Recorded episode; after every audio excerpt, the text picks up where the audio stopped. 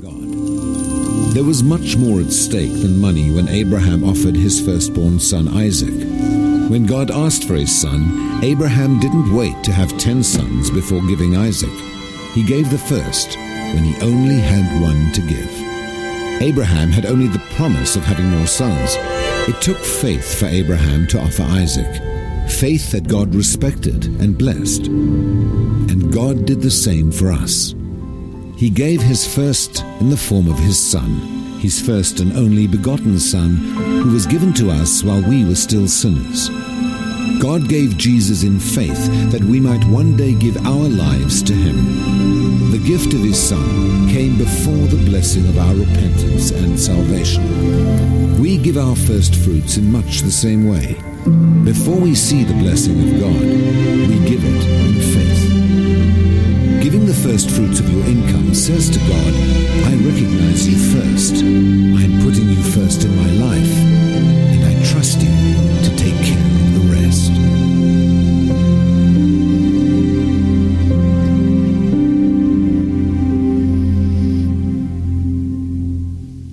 How many of you have ever had somebody walk up and say, um, What's up? Anybody? Here and there. Okay. Rest of you. Uh, how about what's new? Anybody ever come up and said, What's new? What are they wanting to know when they say, What's new? What's going on in your life? And, and if you ask a bored, cynical person, What's new? What are they going to say? Nothing, same old, same old. And now here's the interesting thing about that cynical, bored um, point of view it's not new. Did you know it's in Scripture? It's in the Old Testament in Ecclesiastes 1 9, and it says this History merely repeats itself. It has been done before. Nothing under the sun is truly new. This is kind of the Eeyore philosophy of life. Nothing's new, right? Now, if you're like me, don't you like having something new to share? I mean, isn't that cool when somebody says, What's new? and you have something new? For instance, newborn, firstborn parents, firstborn, uh, the parents who have firstborn parents, parents who have their first child. You don't have to ask them what's new. It's everywhere. Right? Because you're so excited because you have this life and then then when you have 3 or 4 of them, it's not everywhere cuz it's old by then. Like, I was the fourth of, of, of, four children, and there are two pictures in the existence of the world of me as a child. And then there's like this shroud that's just been covered over my, my life until sometime in grade school. And the only next picture you see, I'm, I'm bald. It was a, it was a foreshadowing. I'm bald, and, and I'm missing teeth, and, and I just show up because by the time they got to the fourth, my parents were just bored with taking pictures. So there's two of me as a baby, and I don't know what happened after that. But you don't have to ask parents of newborns, the firstborn, you know, if, if they are excited if something is new. Now, if somebody gets a new car, aren't they excited to tell you about a new car? Even if it's not a new car, but it's new to you, aren't you excited to have a new car? I mean, if Chase Calloway catches a big fish, you're going to know about it because it's going to be on Facebook. If Brad Gruchner gets a haircut or cuts his beard, it's going to be on Facebook. And, and we are grateful to God that he's no longer auditioning for Duck Dynasty. Where are you, Brad? That's my buddy right there. Best dressed man today. He's, he's ready for the, for the weather, so it's all right. If Danny Warren wakes up in the morning, there's going to be some random picture of something on the side of the road taken while he's driving. Because that's what's new in Danny's life, is there's just, right?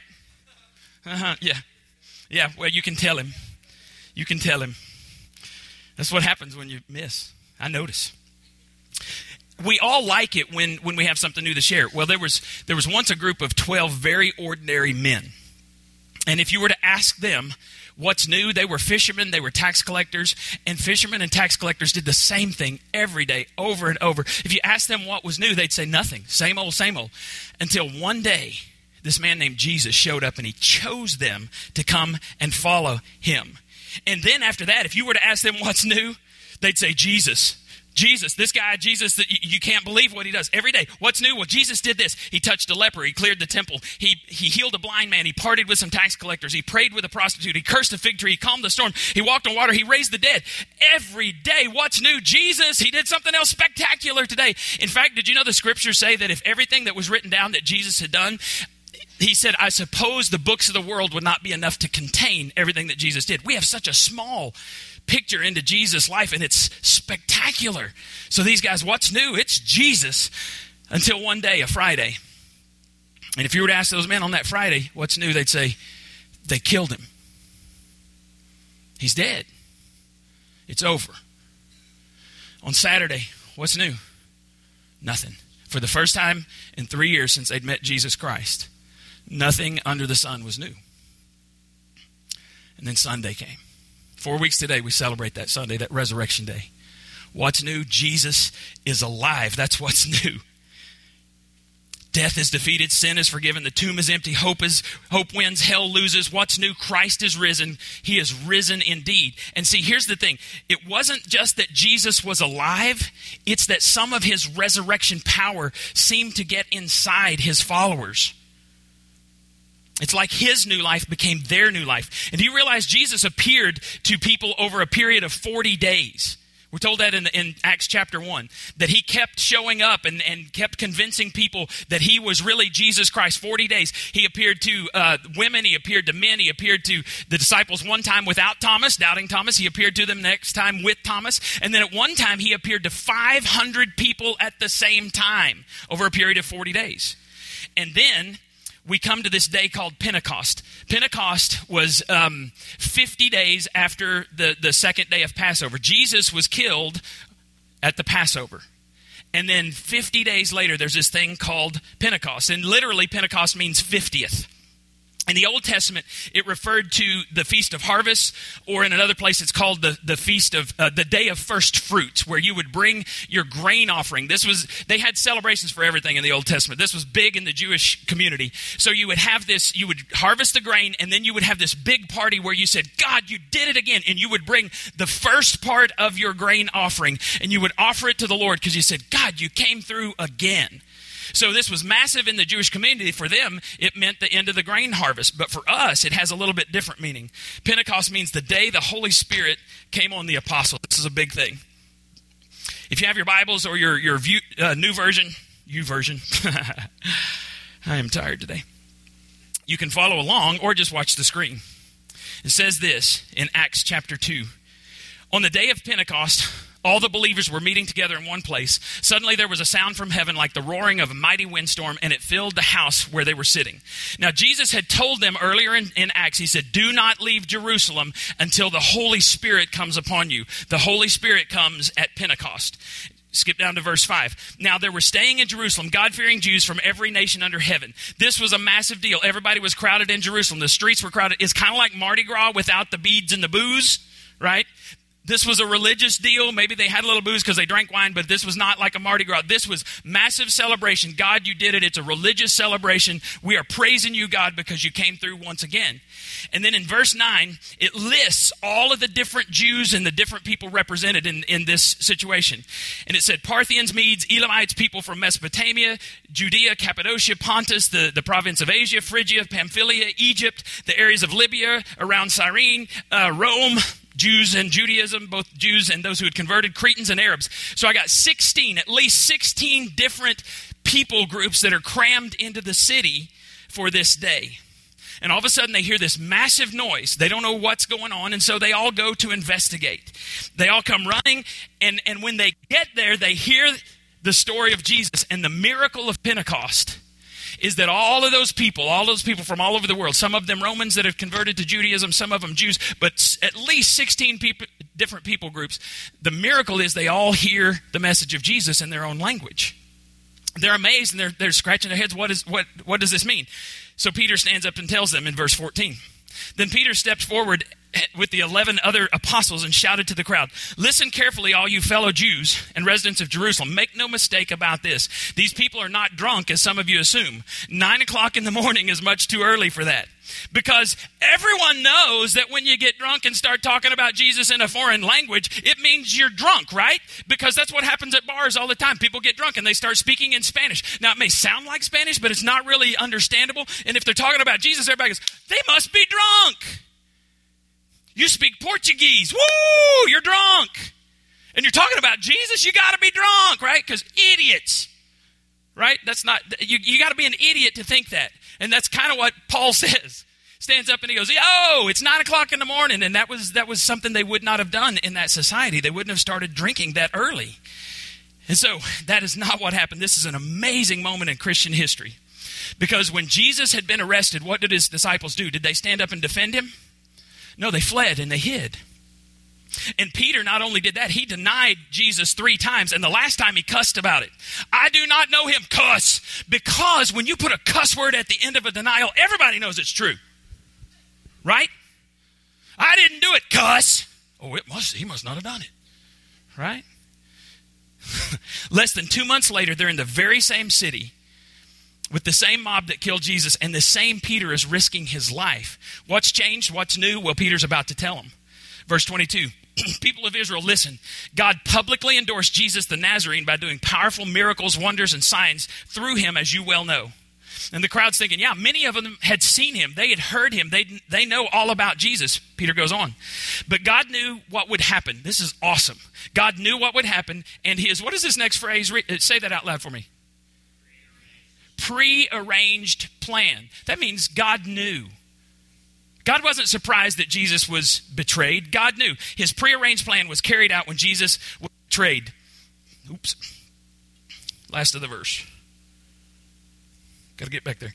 With the help with the help of lawless Gentiles, you nailed him to a cross and killed him. So this is a terribly public event. Everybody has heard about this. Not only are all the Jews there, but also the Romans that helped killed, kill Jesus, nailed him to the cross. They're there. And, and Paul says, You Jews and you godless Romans, you nailed him to the cross. This is pretty bold thing for Peter to do. He goes on. But God released him from the horrors of death and raised him to life, for death could not keep him in its grip. Now, since God knew this ahead of time, since God planned all of this, what that means is the resurrection is the most important thing that's ever happened in the history of the world. One of the unique aspects of Christianity is you can know when it started. It has a definite day that it started on. Um, this is not true for Judaism, Buddhism, Islam, any of the other religion or philosophy. Christianity started in one place, one day, one moment with one man. On Saturday, it didn't exist. On Sunday, it existed. What's new? A dead man was walking and nobody had ever seen that before. By the way, none of the other world religions ever claim that, that they have a dead man walking. So I'm going to follow the guy who came back to life. Christianity didn't arise from wise teaching.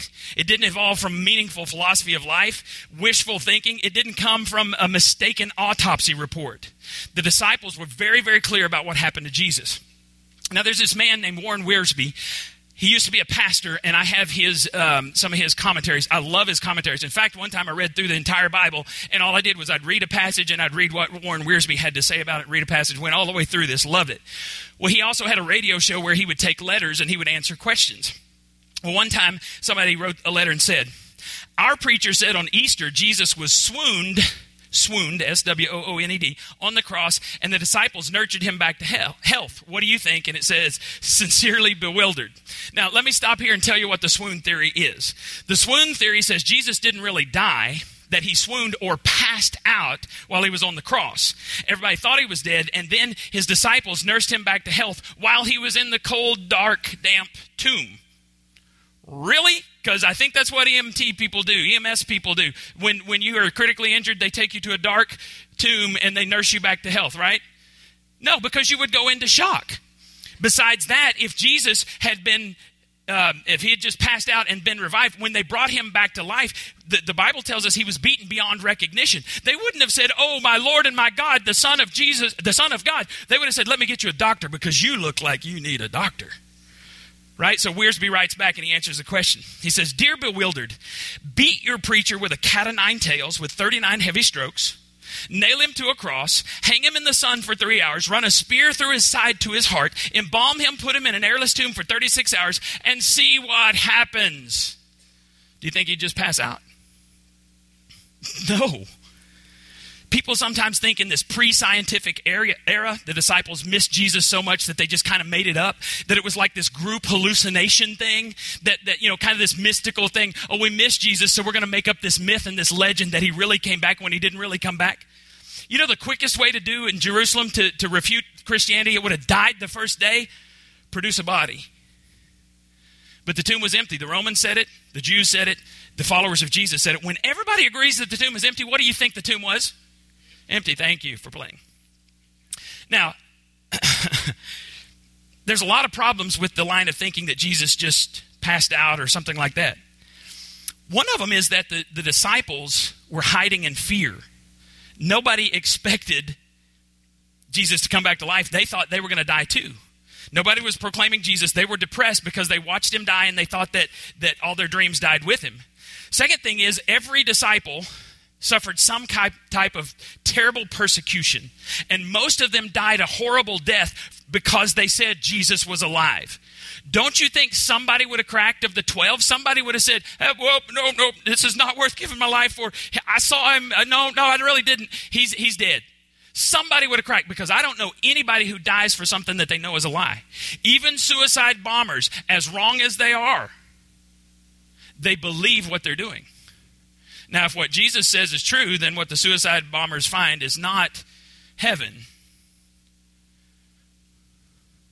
They find eternity in hell.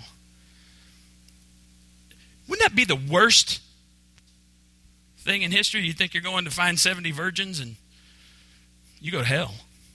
You burst it wide open. They believe what they're doing, but they're wrong. They're sincerely wrong.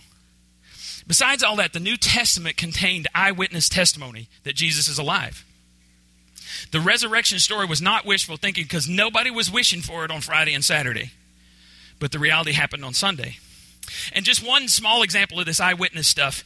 Uh, when Jesus was carrying the cross, we learn in Mark, a passerby named Simon, who was from Cyrene, was coming in from the countryside just then, and the soldiers forced him to carry Jesus' cross. This is awesome here. Simon was the father of Alexander and Rufus. Now, why in the world would Mark put those details in there?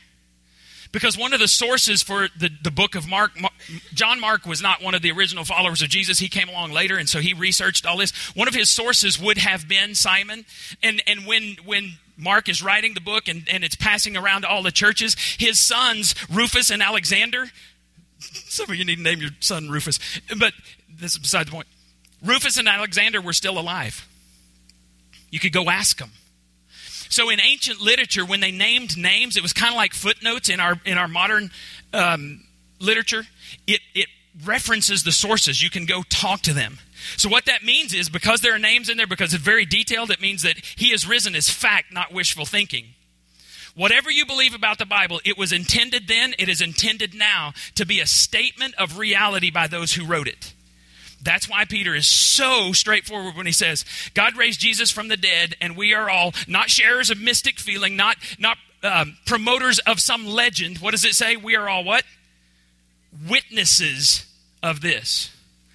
Now, Peter expl- explains this in the face of great danger in the very city where Jesus had been crucified.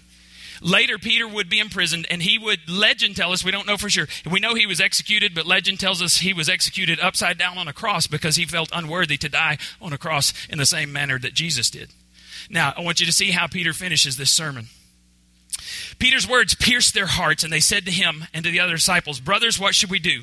Now, some, some translations say they're cut to the quick or they're cut to the heart, pierced to the heart. What that means is when you suddenly realize you've missed a massive opportunity in your life. 20 years ago, my son just turned 20. When we moved to Palestine 20 years ago, we had a little bit of uh, money left over from the sale of our home, and I was studying mutual funds, and I wanted to know where to put it. And one of the things I was studying back then was gold. I was too chicken to do it, though. I, I could not put this chunk of money in gold because it was so volatile, right? Got a financial advisor right there. By the way, if you need Financial Peace University, we're almost through with this one, but, but we'll go through another one to help you out. But I just couldn't do it. If I had taken that money and put it in then, today it'd be worth over $50,000. I'm pierced to the heart. Actually, I'm not because I don't I don't really work like that. But to be pierced by the heart means you you had an incredible opportunity. You missed that opportunity. You know you can't get it back. That's what these people thought. They realized that to know and love and follow and give your life to jesus was the greatest opportunity that you'll ever have in this life. And they'd missed it. And they were throwing their life away on money or success or fame or fortune or reputation or whatever junk we throw our lives away to that satan tempts us to throw our lives away to. And in a moment of unbelievable clarity they say, Is there no hope for us? What can we do? Look what Peter says. Peter replied, Each of you must repent of your sins, turn to God, and be baptized in the name of Jesus Christ to show that you have received forgiveness for your sins. Then you will receive the gift of the Holy Spirit. Repent means a change in thinking, which results in a change of actions. I, I repent. I realize I can't, I can't manage my life. My life is a mess. And then I come to Jesus and I say, I cannot clean myself up enough. And I realize I don't have to. And I say, I'm surrendering all of my will, my life, my future, my destiny, my eternity over to this man, Jesus Christ. And starting at this moment in Jerusalem, all throughout the ancient world, people started giving their lives to Jesus. They started accepting his, uh, his offer of new life. And, and really, new life is what it means. Paul says this in, in 2 Corinthians 5.17. It's where we get the name of our church. This means that anyone who belongs to Christ has become a new person. The old life is gone. And what kind of life has begun? New life. There should be a change when you come to Christ. You can't clean yourself up. You're not supposed to. You accept Christ. He cleans you up because of the power of His Holy Spirit. Now, the truth about you is you can become a new person.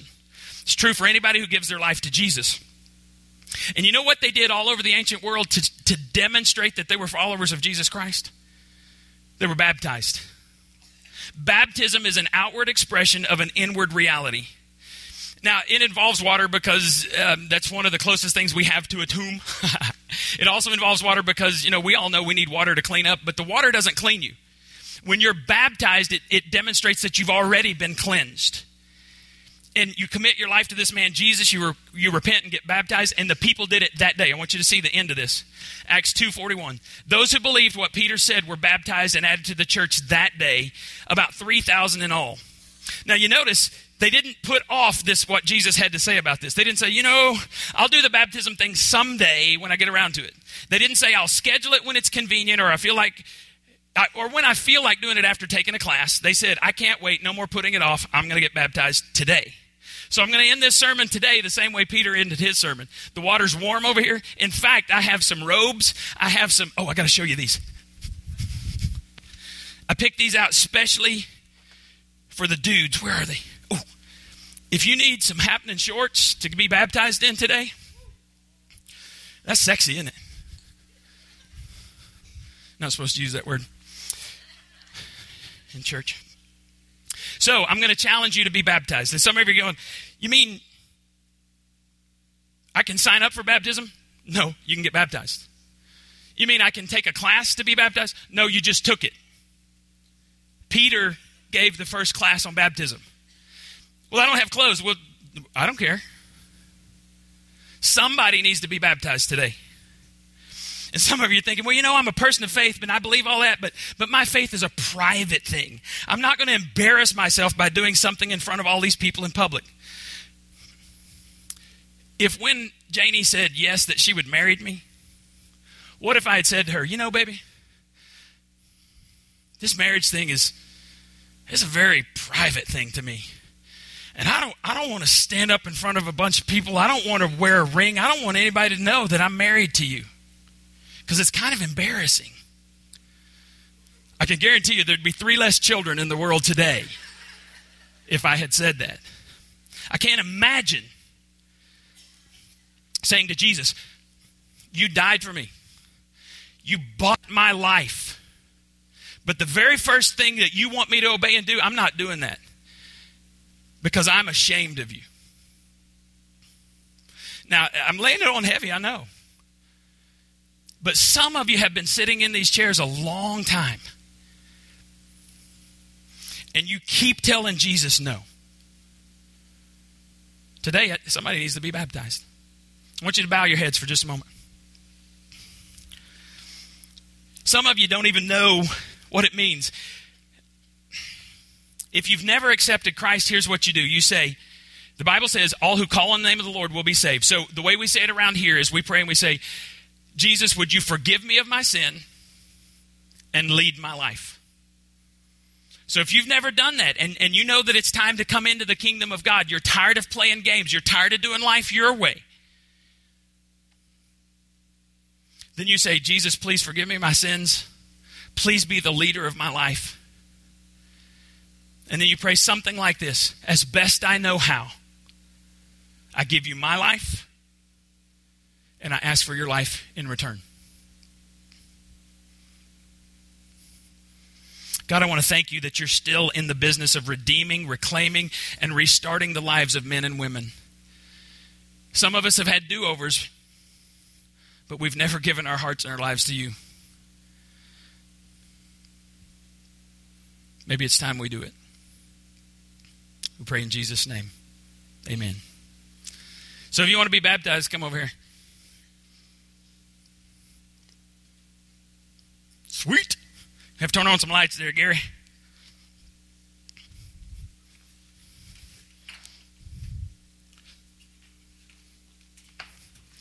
Still warm.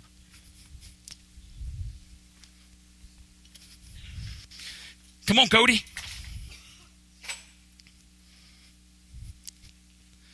You don't want to get those nice boots wet.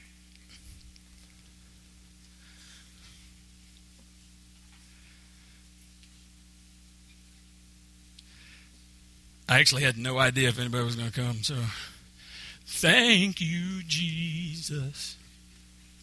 Say what? Okay. Hop in there, buddy. Everybody say hi, Cody. Cody's in my small group. Cody said one of the coolest things to me. He said, uh, he said, I've been thinking about being baptized, and um, he said this church, our small group, has has helped him be a better man and and so he wants to he wanted to to to stand before God and before you and proclaim that he is in the kingdom. He's been baptized before. It's been a long time ago, but he wants to be rebaptized today. Cody, have you asked Jesus to be the forgiver of your sins and the leader of your life? Yes. Because you have, I now baptize you in the name of the Father, the Son, the Holy Spirit. Hold your hand, bend your knees. We're gonna go down slow.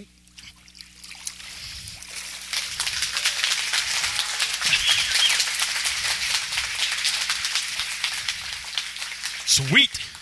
Come on. Now this is uh you're gonna have to tell me which twin you are. I always forget. You're which one? Emerald. Emerald. Emmy. I remember Emmy. Everybody say hi, Emmy. Emmy, have you asked Jesus to be the forgiver of your sins and the leader of your life? Because you have, I now baptize you in the name of the Father, the Son, the Holy Spirit. Bend your knees. Awesome. Grab one of those robes. Give her a robe, too. Who's next? Come on, Daniel. This is Daniel Manueli. Everybody say hi, Daniel. Have you asked Jesus to be the forgiver of your sins? By the way, is somebody filming? Got it. Come up closer. Have you asked Jesus to be the forgiver of your sins and the leader of your life? Because you have, I'm proud of you, buddy. And I baptize you in the name of the Father, the Son, the Holy Spirit. Amen.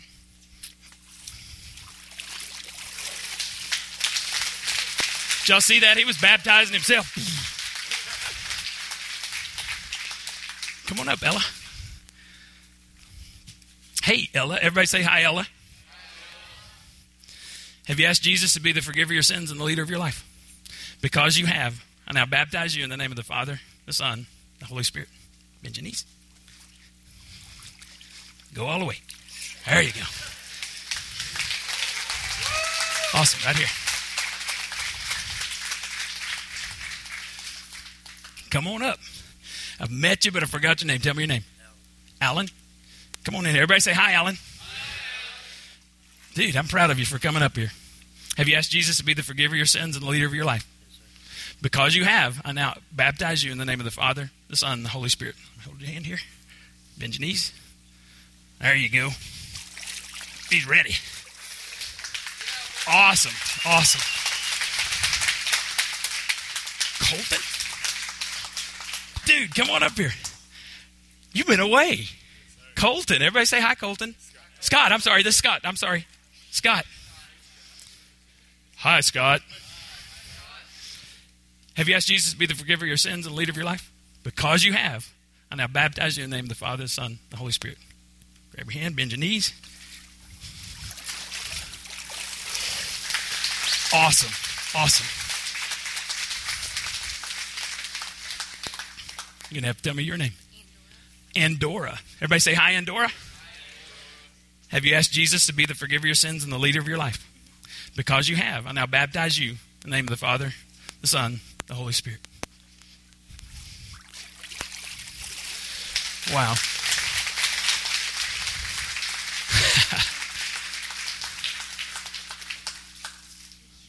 you coming too? This Casey. Everybody say hi, Casey. Casey's also in my small group. Cody, where'd he go? Oh, dude, tell him to get in here. This is his wife. They just had a new baby. When I said you don't have to ask what's new, and she went to the concert last night, and it was one of those things. That's the first time you've left her. I said she'll get over it. We we cry, but the babies don't. You know, where'd he go? Awesome. Does anybody know how many? I don't even know how many. How many we just how many? Eight. Holy cow. Bless the Lord. Come on up here, buddy. Come help me. Oh, you got them on. Sweet. Somebody got to get a video of that. This is awesome. I remember when they came, Casey was one of those, she would grill me every time. What's our names? What's our names? That's how I remember. Come on up. You're going to help me. Too cool. They've been in our small group. How long y'all been coming? About a year. Cool. Casey, have you asked Jesus to be the forgiver of your sins and the leader of your life? Because you have, I now baptize you in the name of the Father, the Son, Holy Spirit. You take one hand, I'll take one hand. Knees. Sweet. Awesome.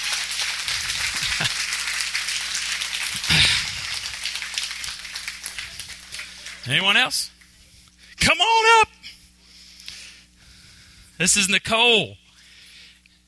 Now, be sure, I've got to have this on video. Uh, today, Nicole and I have been talking, and, and uh, she cracks me up because she says every time you know God's dealing with something, then I come up and I bring it up, and and so we've had these long conversations, and she she's a Christ follower, but it's been it, kind of like a, a similar stories in in our church. A lot of folks wander away, come back. She wanted her grandmother to be able to see this, so we got to have a good video. I don't know who's videoing it, but somebody's got to get it good. Oh, right there. Because grandma was going to be here, but she's fallen and uh, so she couldn't be here today. But we're gonna we're gonna show her a, a, a video. So everybody say hi, Nicole. Hi. What's your grandma's name? Arlene. Everybody say hi, Arlene. Hi, Arlene. Nicole, have you asked Jesus to be the forgiver of your sins and the leader of your life? Because you have. This is her husband, Greg. Everybody say hi, Greg. Greg and I are going to baptize you in the name of the Father, the Son, and the Holy Spirit. Come all the way up here to the end. Bend your knees. We're going to go down slow.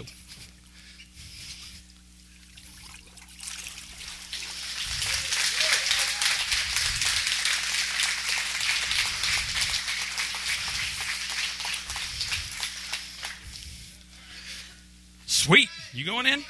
Okay. What are we up to now? 10? This will be 11? Tell me your name. I know. I forgot. What's your name? Jay? Everybody say hi, Jay. That's my brother from a different mother. Yeah. He's been coming with the Ward family. What? Francis family. But I know y'all been coming to the even coming early for the for the men's study. That's you were always back there. So you're you're with uh well come up here. Come stand and support it. Jay, have you asked Jesus to be the forgiver of your sins and the leader of your life? Yes, sir. Because you have, and I baptize you. In the name of the Father, the Son, the Holy Spirit. Bend your knees.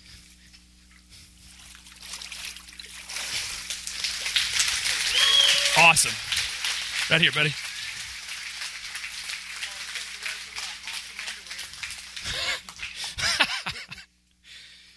wow. Almost didn't do that because I was afraid nobody would be baptized. I felt like that's what the Lord wanted us to do today. So thank you all for being here. Thank you for being willing to do something so personal, yet yet I believe so necessary in your walk with Christ. Because if Jesus said, If you love me, you will obey my commands. So if you don't obey, Jesus says you, you don't really love him. Now, I know we make mistakes, but the pattern of our life should be obedience, obedience. When we fall, we need to confess that. We need to get back to obedience. Let's pray together and be dismissed. Oh, Father, I'm overwhelmed by your goodness and your grace. Today was a special day because you were here and because you moved in the hearts of your people. Thank you for the testimonies of new life. And God, it's my prayer that this is just the beginning. That you would expand our territory, that you would expand the influence of this church, so that someday within the driving distance of New Life Community Church, there's not a single person who hasn't heard about Jesus Christ and been given the opportunity to enter into the kingdom of heaven. We bless your name and we pray it in your name. Amen. Three baskets at the back. One is our joy basket. That's how we give offerings. Did you turn me off? Or did I may have gotten wet? Um, that's great for electronics. Oh, so we have Joy Basket, or you can give online, nlccp.com. We have a registration card basket if you are interested in um, small groups or if you're interested in being baptized in the future or uh, baby dedication coming up uh, May 10th, then put that on the back of your card or prayer concerns or, or answers to prayer. Third is our bagel basket. How many of you walked across the parking lot today saying, Oh, dear God, could we please have concrete? Yes. So everything that goes in there uh, will eventually, it will Yes, we're not going to buy another 38 acres. That's what we were going to do last with that money. So stand up, tell somebody that Jesus loves them, and you do too. You're dismissed.